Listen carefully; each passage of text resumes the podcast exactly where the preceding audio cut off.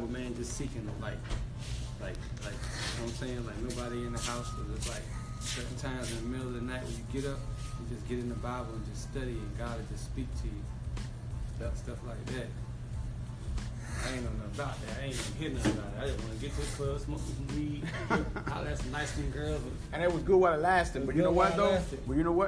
It's better when you recognize what you're doing. Right. You know, when you're out there, you don't know, man. You don't think it's something wrong with you. You think you're fine. You think you're doing the shit. You're just a man. Yeah. Just be me. You know what I mean? Why you hating me? I'm just being me. I'm misunderstood. That's good what you're doing.